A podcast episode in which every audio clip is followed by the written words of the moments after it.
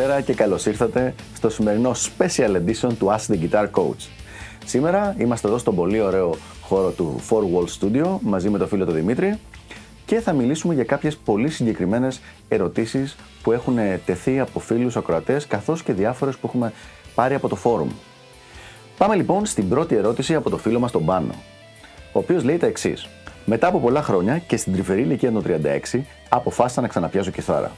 Αυτή τη στιγμή έχω μια κλασική και σκέφτομαι να πάρω μια ακουστική επιτέλους. Από επίπεδο συγχορδίες και τραγούδια παρέας μέχρι που την παράτησα τα τελευταία αρκετά χρόνια. Τώρα το έχω πάρει τόσο ζεστά που ενώ μικρότερος δεν ήθελα ούτε να το ακούσω, σκέφτομαι να κάνω και μαθήματα. Και λέω, με δάσκαλο ή να ασχοληθώ μόνο με υλικό που βρίσκω στο ίντερνετ.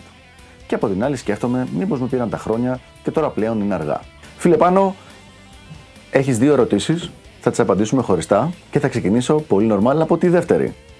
Λες λοιπόν κατά πόσο είναι πολύ αργά στην ηλικία των 30 κάτι να ασχοληθείς. Πρακτικά δεν είναι αργά. Δηλαδή δεν υπάρχει κανένας λόγος για τον οποίο να υπάρχει πρόβλημα στο να μάθεις είτε είσαι 15, είτε είσαι 25, είτε είσαι 35. Και όταν λέω δεν υπάρχει κανένας λόγος, δεν υπάρχει κάποιος λόγος που να, σε να εμποδίζει τα χέρια σου ή τον εγκεφαλό σου να βελτιωθείς. Ο Τόμι Ντεντέσκο, ένας από τους πιο γνωστούς κιθαριστές που έχει παίξει σε πάνω από 10.000 ε, δίσκους, LPs και CDs από όλο τον κόσμο, έλεγε ότι ο ίδιος είχε μάθει σε πολύ μεγάλη ηλικία. Το ίδιο ακριβώς έχει γίνει και με άλλους μεγάλους κιθαριστές. Τι πρέπει να προσέξεις όμως, στην ηλικία των 35-36, απλά η υπόλοιπη ζωή σου σου τραβάει πάρα πάρα πολύ από την ενέργειά σου. Αυτό που χρειάζεται να κάνεις είναι να φτιάξεις πιο έξυπνα την ημέρα σου, έτσι ώστε να σου αφήνει 2 με 3 κομμάτια χρόνου μέσα στη διάρκεια της ημέρας για να μπορέσεις να κάνεις από μισή ώρα ας πούμε μελέτη.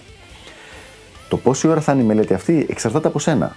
Δεν είναι κάτι το οποίο μπορώ να σου το πω χωρίς να ξέρω ποιοι είναι οι στόχοι σου. Αλλά αυτό που σίγουρα μπορώ να σου πω είναι ότι όντως μπορείς και στα 30 τόσα σου να βελτιωθείς και να φτάσεις τους στόχους που έχεις θέσει κιθαριστικά, φτάνει να το οργανώσεις το όλο θέμα. Αυτό είναι λοιπόν για την πρώτη σου ερώτηση. Πάμε στο άλλο τώρα. Κατά πόσο πρέπει μέσω ίντερνετ ή μέσω δασκάλου; Αυτή είναι μια ερώτηση πάρα πάρα πολύ συνηθισμένη, ειδικά ε, από Έλληνες κιθαριστές, οι οποίοι όντως τον καιρό αυτό που είναι καιρός κρίσης όπως και να το κάνουμε, πραγματικά θέλουν να αποφύγουν το έξτρα έξοδο, κάποιες φορές αρκετά σημαντικό, του να πηγαίνουν σε κάποιο δάσκαλο. Δυστυχώς δεν είναι τόσο απλά τα πράγματα. Θα δώσω ένα πολύ απλό παράδειγμα το οποίο χρησιμοποιώ ε, πολύ συχνά στη συγκεκριμένη περίπτωση. Το να λες, θα πάρω την ύλη από το ίντερνετ για να βελτιώσω τα προβλήματα που έχω στο παίξιμό μου, είναι να λες, σαν να λες, εγώ δεν θα πάω στο γιατρό, θα πάω σε ένα φαρμακείο, θα δω όλα τα φάρμακα εκεί είναι. Οπότε υπάρχει το φάρμακο σε κάθε τοίχο, θα διαλέξω τα φάρμακα τα οποία νομίζω ότι μου κάνουν για να μου λύσουν τα προβλήματά μου οποιοδήποτε θέμα υγείας έχω, το οποίο δεν ξέρω ποιο είναι, αλλά ξέρω ότι υπάρχει κάποιο θέμα υγείας, θα πάρω φάρμακα στην τύχη, όποια μου τραβήξουν την προσοχή και με αυτά θα γίνω καλά. Μακάρι να ήταν τόσο απλά τα πράγματα. Δυστυχώς δεν είναι έτσι. Α το πιάσουμε από την αρχή λοιπόν. Τα πράγματα τα οποία κάνεις λάθος, κατά πάσα πιθανότητα δεν ξέρεις ότι τα κάνεις λάθος και δεν ξέρεις ποιος είναι ο σωστός τρόπος να τα κάνεις. Υπάρχουν σίγουρα πάρα πολλά πράγματα επίσης τα οποία θα έπρεπε να ξέρεις και θα έπρεπε να τα μάθεις, αλλά δεν ξέρεις ποια είναι αυτά ώστε να κάτσεις να τα μάθεις. Με μια κουβέντα, δεν ξέρεις τις ελλείψεις σου. Αυτό το πράγμα δυστυχώς γίνεται πραγματικά μόνο με τη βοήθεια ενός δασκάλου και μάλιστα όχι ενός οποιοδήποτε δασκάλου. Χρειάζεται κάποιον που να είναι εκπαιδευμένος και έμπειρος. Όχι δηλαδή αυτούς τους τύπους που θέλουν να γίνουν rockstar επειδή δεν τους βγήκε το οποίο άρχισαν να λένε καλά θα κάνω κανένα μάθημα για να βγάλω κανένα φράγκο παραπάνω. Αλλά άνθρωπο που να έχει ασχοληθεί με αυτό το συγκεκριμένο θέμα. Κοίταξε να δεις πώς δουλεύει ο παραλληλισμός του δασκάλου με τον γιατρό, όπως σου λέγα πριν, και με τα φάρμακα. Όταν ένας ασθενής πηγαίνει στο γιατρό, πάει στο γιατρό και του λέει: Γιατρέ μου, πονάω κάπου ή δεν αισθάνομαι καλά. Ο γιατρός του λέει: Έλα εδώ να σε εξετάσω. Και γίνεται μια εξέταση.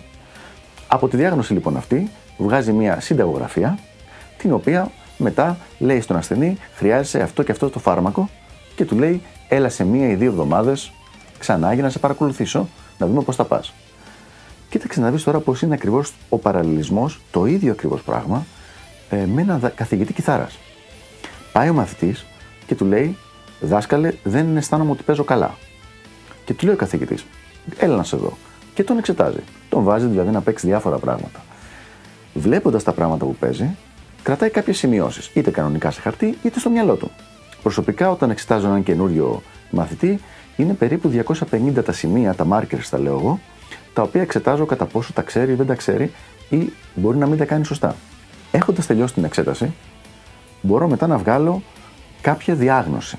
Η διάγνωση αυτή λέει τι λείπει στο μαθητή, τι δεν ξέρει δηλαδή, τι ξέρει όχι με τον καλύτερο τρόπο, κατά κάποιο τρόπο δεν είναι απαραίτητο να είναι λάθος, απλά μπορεί να μην είναι με τον καλύτερο δυνατό τρόπο ε, και τι ξέρει μια χαρά. Οπότε δεν χρειάζεται να το πειράξουμε. Και από εκεί και πέρα έρχεται η συνταγογραφία, όπου είναι οι ασκήσεις, η θεματολογία και η ύλη γενικά που είναι για το επόμενο μάθημα.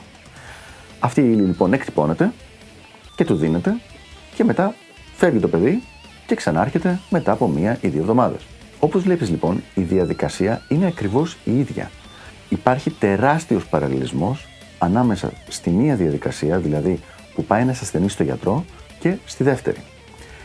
Όσο ακριβώς απίθανο θα ήταν να μπορέσεις να διορθώσεις το ιατρικό σου πρόβλημα χωρίς να ξέρεις καν ποιο είναι, πηγαίνοντας και διαλέγοντας απλά τυχαία φάρμακα από τον τοίχο ενός φαρμακείου, τόσο επίσης είναι απίθανο να μπορέσεις να λύσεις τα κιθαριστικά σου προβλήματα απλά διαλέγοντας τυχαία ύλη από το ίντερνετ. Ναι, όντως, η συντριπτική πλειοψηφία της ύλης που θα σου δώσει κάποια στιγμή κάποιος καθηγητής υπάρχει κάπου είτε θα μένει είτε εμφανής στο ίντερνετ. Δυστυχώς όμως δεν ξέρεις εσύ ποια είναι αυτή η ύλη, δεν ξέρεις ποια είναι η ύλη που χρειάζεσαι και δεν υπάρχει κανένας τρόπος να τη βρεις χωρίς τη βοήθεια ενός εκπαιδευμένου καθηγητή. Ελπίζω να βοήθησα και τα λέμε την επόμενη φορά. Γεια χαρά!